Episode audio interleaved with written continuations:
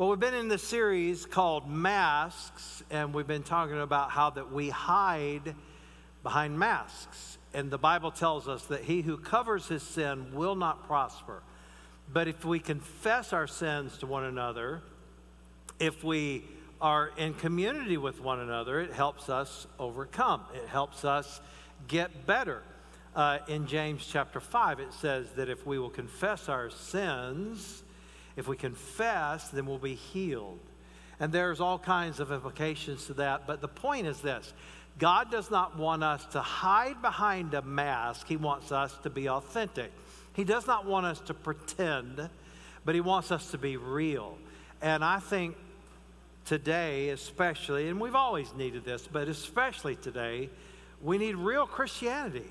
Not fake, not pretend, not putting on the Sunday mask when you go to church, but rather authentic, real uh, Christianity. Well, today we're going to talk about removing the mask of shame, of shame.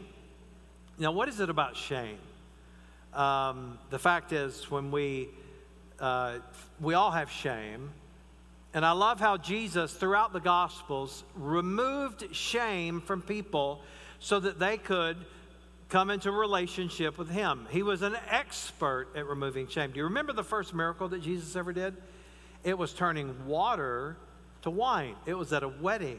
And he said, "What's so big? Uh, why is that such a big deal?" Well, in that culture, uh, if you ran out of wine, that was a beyond a social faux pas. You would never recover from that. And they ran out of wine, probably a poorer family, and they didn't have enough money uh, to have enough wine. They were hoping that it would last, but it didn't. They ran out. And what did Jesus do? He turned water into wine, probably some uh, eight hundred bottles of wine. It was, um, it was uh, about ten water pots with about twenty gallons or so each, which would make somewhere around eight hundred bottles of wine. And the governor of the feast said, you know, remember what he said? He said, "You've held the best stuff until now." Nobody does that. And, and when you think about what Jesus did, if we were to put it, just so you understand the magnitude of what he did, uh, if we put it in the, in the culture that we live in today, buying the best wine uh, at a wedding to cover the shame, to recover your reputation, not to be embarrassed. Probably the value of what Jesus did in our culture today would be about a quarter of a million dollars worth of wine. Now think about this. When Jesus does something, he does it right, okay? And he removes the shame, and I love this about him. We don't have the power to remove our own shame, but Jesus does. And, and when we try to remove our own shame, we do it in ways that the Bible says it just simply doesn't work. We try to deny it. Uh, you know, when we deny the shame by trying to justify what we've done, we drive the shame deeper. We don't cure it. We drive it deeper. It gets worse. Um, we live in a culture that does that, do we not? I mean, the fact is, people today, they want to say, "Well, I am being empowered." But they're not. They're living in shame, and they're driving it deeper by denying what they're doing. And let me just give you an illustration. Uh, a number of years ago, um, I had an evangelist in town. We've had him preach at this church before, but I was pastoring another church at the time. Uh, Tim Lee, he's the evangelist that lost both of his legs in the Vietnam War, and he was coming to preach for us. And I had picked him up at the airport, and I was taking him to this hotel. And it was a very weird thing that happened because these giant buses pulled up while we were checking into the hotel. And here's what they said on the side of the buses: "Miss Nude America." Miss Nude America. And off these buses piled these women that were the strippers that were a part of this Miss Nude America contest. And a lot of people are like, "Oh, what did they look like?" To be honest, it was heartbreaking. I remember not being like, "Oh, I'd like to see that girl naked," but rather, "I'm so sad for her. If you were able to see the looks on their faces, if you were able to see how haggard they were, if you were able to see how troubled they obviously were. Here's the thing. If you talked to them individually, they were like, I'm about female empowerment. I'm taking control. I'm in control of my own body. But what they did not realize is in that trying to remove the shame. And many of them were on drugs and, and, and so on and so forth. And look, I I do know that just by looking at them, and I don't know all their stories, okay, I'm not suggesting that I do, but I think it's an illustration of how that when we try to remove the shame by justifying the things that we're doing, it drives it deeper. It doesn't cure it. And today we're going to read a story about a woman that they were going to throw rocks at, okay? You got your rock? Everybody hold your rock up. Keep your rock. All right, because I'm going to tell you what to do with the rocks in a moment. John chapter eight, it's a story about Jesus uh, when he was confronted by the Pharisees when they brought a woman who was caught in the act of adultery. Now I have a question. How can you catch a woman in the act of adultery without catching the man also? Oh, no, it's just a question. They didn't bring the man. John eight one, Jesus returned to the Mount of Olives, but early the next morning he was back again at the temple. So he's in the temple, in the courtyards. And he said, a crowd gathered soon, and he sat down and taught them. And as he was speaking, the teachers of religious law and the Pharisees brought a woman who had been caught in the act of adultery. Okay, now we know they were not interested in justice because of what they did. They put her in front of the crowd. Teacher, they said to Jesus, this woman was caught in the act of adultery.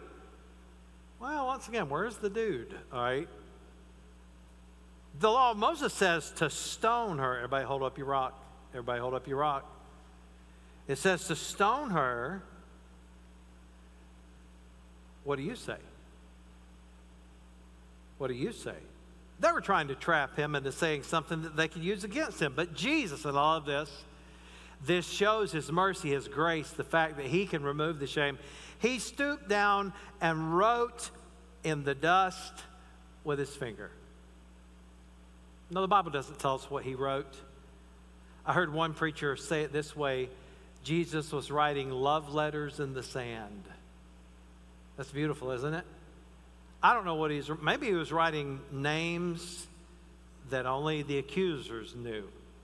Dates, events that they didn't think anybody knew. The shame in their own life, the sin of their own past. I don't know what he was writing, but he began to write. And they kept demanding an answer. So he stood up again and said, all right, in the brilliance of Jesus, but let the one who has never sinned throw the first stone. Then he stooped down and wrote in the dust again. And when the accusers heard this, they slipped away one by one. And beginning with the oldest, until only Jesus was left in the middle of the crowd with the woman. And then Jesus stood up again and said to the woman, where are your accusers? Didn't even one of them condemn you? No, Lord, she said. And Jesus said, neither do I. Go and sin no more. By the way, if you think that Jesus was condoning her sin, he was not. That's the reason he said, go and sin no more. And Jesus knows that the only way to deal with our shame is through repentance and through getting uh, that relationship with God, understanding forgiveness and understanding what God has given to us through the sacrifice of his son, Jesus Christ. Well, the question I want to ask you today is this: what will you do with your rocks? Now, we read this story about a group of men that wanted to stone to death this woman who was caught in the act of adultery. There are really just three things I want to tell you. Number one, you can be hurt by a rock. There were accusers that were wanting to stone her, that were wanting to kill her. And when that happens, you can feel shame from your actions. I'm sure the woman was embarrassed. I, I'm sure she felt shame from what she got caught doing. She was probably a lot of other things, a lot of other emotions. She was probably angry. She was probably wondering where the man was. She was probably wondering why they were just putting her out there, trying to make an example of her. But she was hurt by her actions. Romans three twenty-three says, "For all have sinned and fall short of the glory of God." You know what that means? It means all of us have sinned. It means you have sinned. You can talk about all the empowerment that you want, but until we acknowledge that our sin is not only deep, but it causes a broken relationship with God, there is no healing. There is no overcoming the shame. There is no getting better until we understand that our sin was so bad and so desperate that Jesus literally became human and died on the cross for our sin. Romans six twenty-three, the payment of sin is death, but the gift that God freely gives is eternal life found in Christ Jesus our Lord. What does that mean? Do you remember all the way back in the book of Genesis, the Garden of Eden? Do you remember what God told Adam and Eve? He said, "Don't eat of the tree of the knowledge of good and evil, because the day that you do," what did he say? "You will die." Now, did they die immediately physically? No, but they died spiritually at that moment. Um, John three thirty-six, "He who believes in the Son has eternal life. He who does not believe the Son shall not see life, but the wrath of God remains on him." Because of the sin of Adam, here's what God needs you to understand. Everyone has sinned. Everyone falls short of the glory of God. Everyone feels condemnation and shame from their actions from time to time. I don't care who you are. There are things that you have done that you hope nobody ever finds out about. Yeah, you ever been a teenager before? Anybody in here ever been a teenager before? You know what I'm talking about, right? I can remember things that I did as a teenager. And do you ever have a guilty conscience? Uh, maybe you do now. Maybe you weren't just a teenager at that time. But I can remember every time my dad came in the house, I was like, "Oh no, he found out." And I was just terrified. I was ashamed of what I'd done. And you probably have felt that. But the truth is, God wants us to understand that we are condemned already. Why? Because we're born in sin. The Bible says, "Wherefore, as by one man sin entered into the world, and death by sin, so death passed upon all men, because all have sinned." That's where death comes from. It comes from sin. It's not, it's not, you know, just a, a law of nature. It is from sin. So you can feel shame from your actions, but, everybody hold your rock up, you can be hurt by the rocks, but you also can be, you can feel shame from your accusers. We read the scripture earlier, Isaiah fifty-four seventeen, "No weapon formed against you shall prosper, and every tongue which rises against you in judgment you shall condemn. This is the heritage of the servants of the Lord, and their righteousness is of me." That is describing what God sees when you will stand before him and the devil is trying to accuse you and saying, "He's no good, she's no good." If you really knew how many times she failed or how many times he failed, God says no weapon, no tongue is going to rise against you. It's not going to prosper. It's not going to be successful. Why? Because your righteousness is not from you. It doesn't matter if you went to church every Sunday. You can join every church in the county. You can get baptized in so many creeks that every tadpole in the county knows your name, all right? That is not what overcomes the sin. That is not where your righteousness comes from. God says, "Your righteousness is from me," says the Lord. So what do you do? Well, you can feel shame from your accusers. They're going to be accusers. They're going to be people that say things about you that are not true. They're going to be people that try to hurt you. You can be hurt by the rocks. We all have rocks. We've all been hurt. We've all been disappointed. We've all had somebody that let us down. We, some of you, as you grew up, there was deep emotional wounds sometimes you don't even know about. Maybe there was something that uh, in your family, maybe, maybe you were abused as a child, and there's deep sorrow and scarring and hurt on the inside. Maybe you felt abandoned. I mean, we could sit here, and I'm not a psychologist, but we're gonna, we can talk about every one of us has been hurt. Some of you were hurt in marriage. You had a spouse that left you. Some of you were hurt with your kids. You have a broken relationship with your kids. Some of you have a broken relationship with your family. Some of you have been fired unjustly from at work. And I could just go on and on and on. We've all been hurt. Jesus said it this way, it is impossible but that offenses will come. You're not going to get through this world, and can I just say in love to our younger people, uh, there is no promise of a safe space, okay? The fact is you're going to be hurt, and that is reality. And what do you do with it? What do you do with your rocks? The good news is that you can be freed from your shame by Jesus. That's where it comes. Ephesians two, eight, and nine, for it is by God's grace that you've been saved through faith. It is not the result of your own efforts, but God's gift, so that no one can boast about it. God doesn't want you bragging about how good you are. He wants you to brag about how good Jesus is, because he is good. I love the fact that Jesus just stooped down and wrote love letters in the sand. Where are your accusers? No one, Lord. Neither do I accuse you. Go and sin no more. Well, you can be hurt by a rock. Everybody hold your rock up. No else you can do with a rock. You can throw a rock. You can throw it. These guys tried to. Why do you throw rocks? Well, in this case, they threw rocks because of an agenda. They wanted to trap Jesus. Have you ever had an agenda? Have you ever thrown a rock at somebody when they maybe didn't deserve it because you had a selfish agenda? Why did they throw rocks? Revenge. Let's be honest. They weren't interested in justice. If they were, they would have brought the man too. But how many of us have thrown rocks in revenge? Someone has hurt us. We get, everybody's going to be hurt by the rocks. Everyone's going to face it. But guess what? You don't need to throw the rock. Jesus said, I will repay. Trust in him. Let him be the one that brings justice. You can throw the rock to hide your own sin. I have found this to be true among many Christians. Have you ever noticed that the rocks that we throw are different than the sins that we personally sin?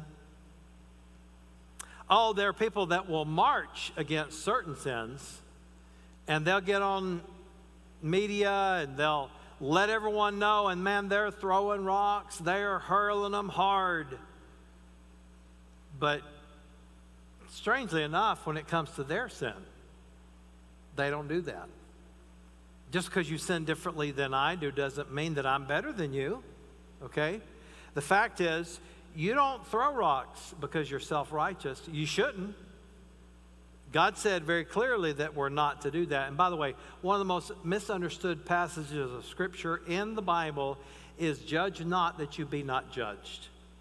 God is not saying that we should not make moral judgment, so that we shouldn't judge right from wrong. He's not suggesting that. He's saying don't be self-righteous. Don't be the person that says, I'm going to throw a rock at you because you sin. Oh, you're not going to know about my sin. I'm going to pretend to be holier than thou. I'm going to pretend that I don't sin. And God hates that attitude. That's what he's talking about. You can throw a rock because you misunderstand condemnation. You know, what you and I need to learn from this story is that we are not the judge. God is. Only God. I'm not the judge. You're not going to stand before me when you die, but you will stand before God. And so God wants us to understand Matthew seven, one through three, I uh, said one of the most misunderstood passages of Scripture. Do not judge others so that God will not judge you, for God will judge you in the same way that you judge others. In other words, you know, we want to just, you know, really stand up against sin. Be careful. Because God says, you know, you, you may be protesting, uh, you know, a group of homosexuals. You may be protesting some other thing that you think is the most sinful thing ever. But if you use this, God says what he's going to do is he is going to use the same attitude toward you that you use toward others. Oh, maybe you didn't do that, but you're a gossip. You're, you have an unforgiving spirit. You're self-righteous, which, by the way, God says that he hates that pride. Not that he dislikes it, not that it bothers him some, not that he wishes he didn't have to see that in us, but he despises it. In fact, in Proverbs it says it's an abomination to him. So God wants you, he will judge you the same way you judge others, and he will apply to you the same rules you apply to others. Why then do you look at the speck in your brother's eye and pay no attention to the log in your own eye? I just love how sarcastic Jesus was being there. Got a little speck in the other person's eye you're going to take care of, and you're walking around with a big log. You know, when we all consider it, all of us have been forgiven much, much, much more than anyone that we can accuse, because we have been forgiven to be made right with a holy God. And I realize that there are some people, listen, there are some people that are more moral than others. God's not denying that.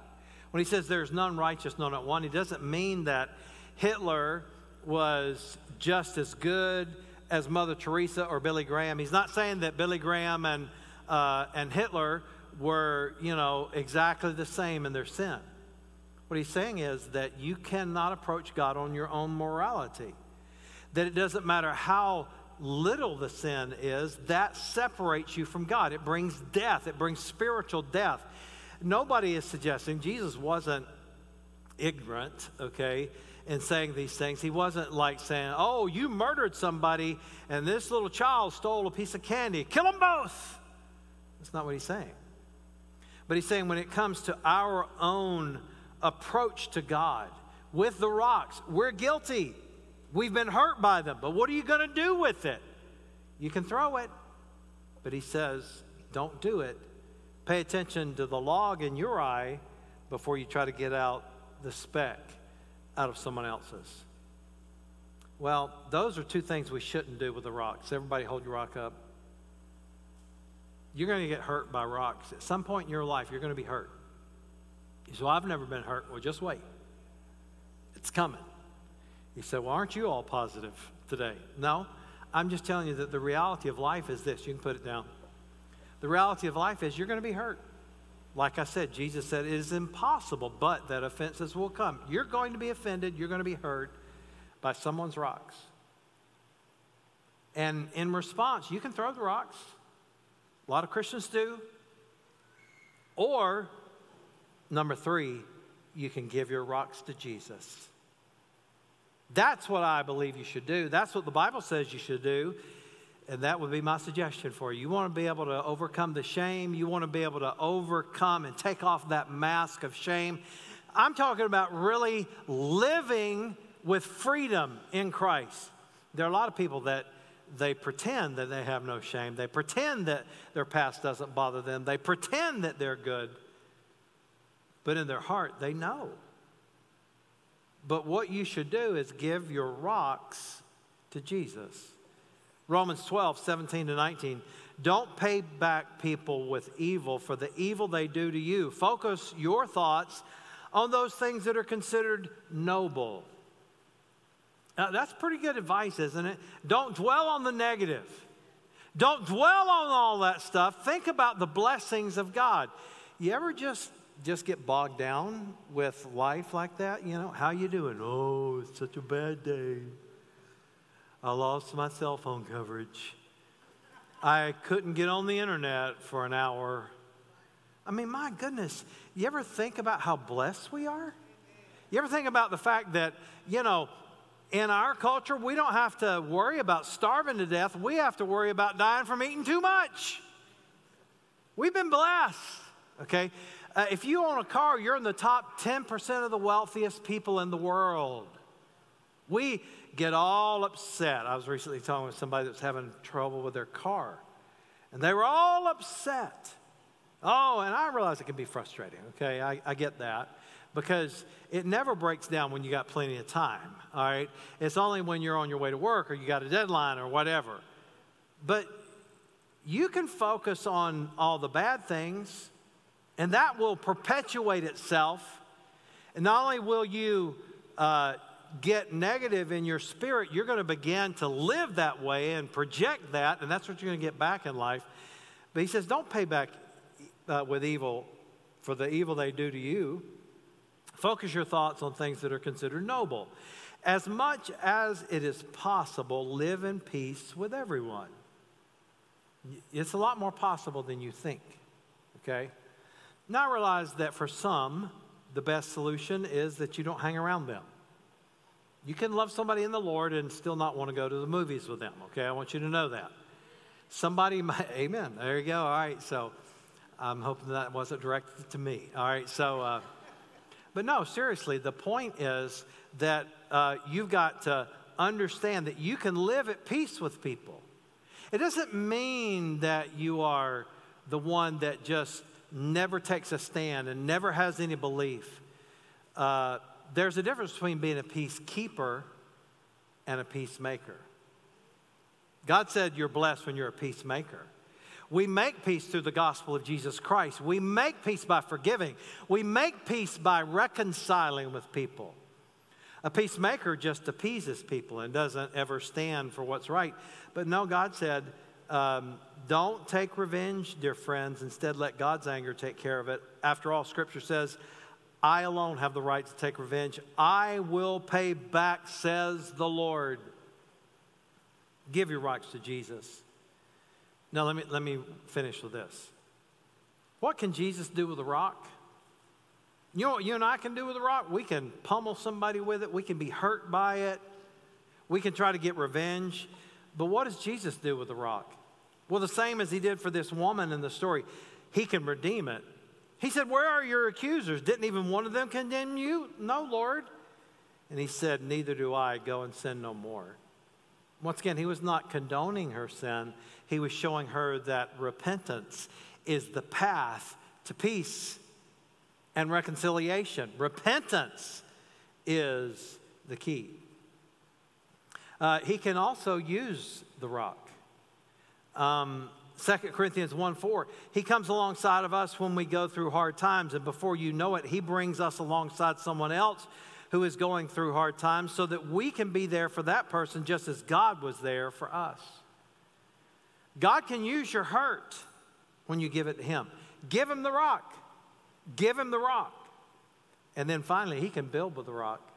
I love this. Psalm forty, verses one to three. I waited patiently for the Lord, and he inclined unto me and heard my cry. He brought me up also out of an horrible pit, out of the miry clay, and set my feet on a rock and established my goings. And he has put a new song in my mouth, even praise unto our God. Many shall see it and fear and shall trust in the Lord. God wants to transform your life. He wants to give you peace. He wants you to live differently than you're used to living. You see, the point is he can build something with your rock. Give it to him. Give it to him. And then finally, Psalm one eighteen, verses twenty-two and twenty-three. This is referring to Jesus. The stone which the builders rejected has become the chief cornerstone. This was the Lord's doing, and it is marvelous in our eyes. I wonder if you believe that the story of the gospel, of what Jesus can do with our shame, is that marvelous to you? You start thinking about it, it is more than marvelous. It is amazing what God can do when we will give our rock to him. Here's what I'm going to do. I'm going to have prayer. And I'm going to invite you to do something that's symbolic. I want you to take your rock, and I want you to put it at the foot of the cross. I don't want you to leave here with the rock. Some of you have been hurt by the rocks. Don't hang on to that. For some of you, you know what you need to do? When you put your rock up here, you need to release the hurt and say, God, help me to forgive. That's what you got to do. You want peace, you got to do that. You know what others need to do? You're just so angry and you're so upset about culture. You watch the news so much that instead of reading the Bible, you're upset half the time. And you say things like, well, you know what our problem is in this country? And, uh, you know, you begin to tell everybody around you, making them miserable. Well, they don't want to be around you, especially at Thanksgiving, Dad. I'm sorry. I mean, uh, uh, somebody that comes to your Thanksgiving, all right? You know what you need to do? You need to put the rocks at the feet of Jesus. Put it at the cross. Give up being a rock thrower and give it to Jesus and let him build something with it. What God wants to do with your hurt, he wants to build something with it. What God wants to do with your anger, he wants to build something with it. What God wants to do with your past, he wants to forgive you, and he wants to build you as a part of the church. Now, it's going to take time, and it's going to take patience, but the key is not just letting go of the rock. The key is coming to the cross, getting to know Jesus. That is what will help you to release the hurt and release the rock to Jesus. And there may be some today that say, you know what, I need to release my rock. I need to be saved. And I would challenge you today to give your heart and life to Jesus Christ. Pray something like this, online or in the room. Dear Jesus, here's my rock. Here's my past. Here's my sin. I ask you to forgive me, and I'm asking you to change me. Here's my rock. Here's my rock. Here's my rock. Heavenly Father, help us today to lay our rocks at your feet.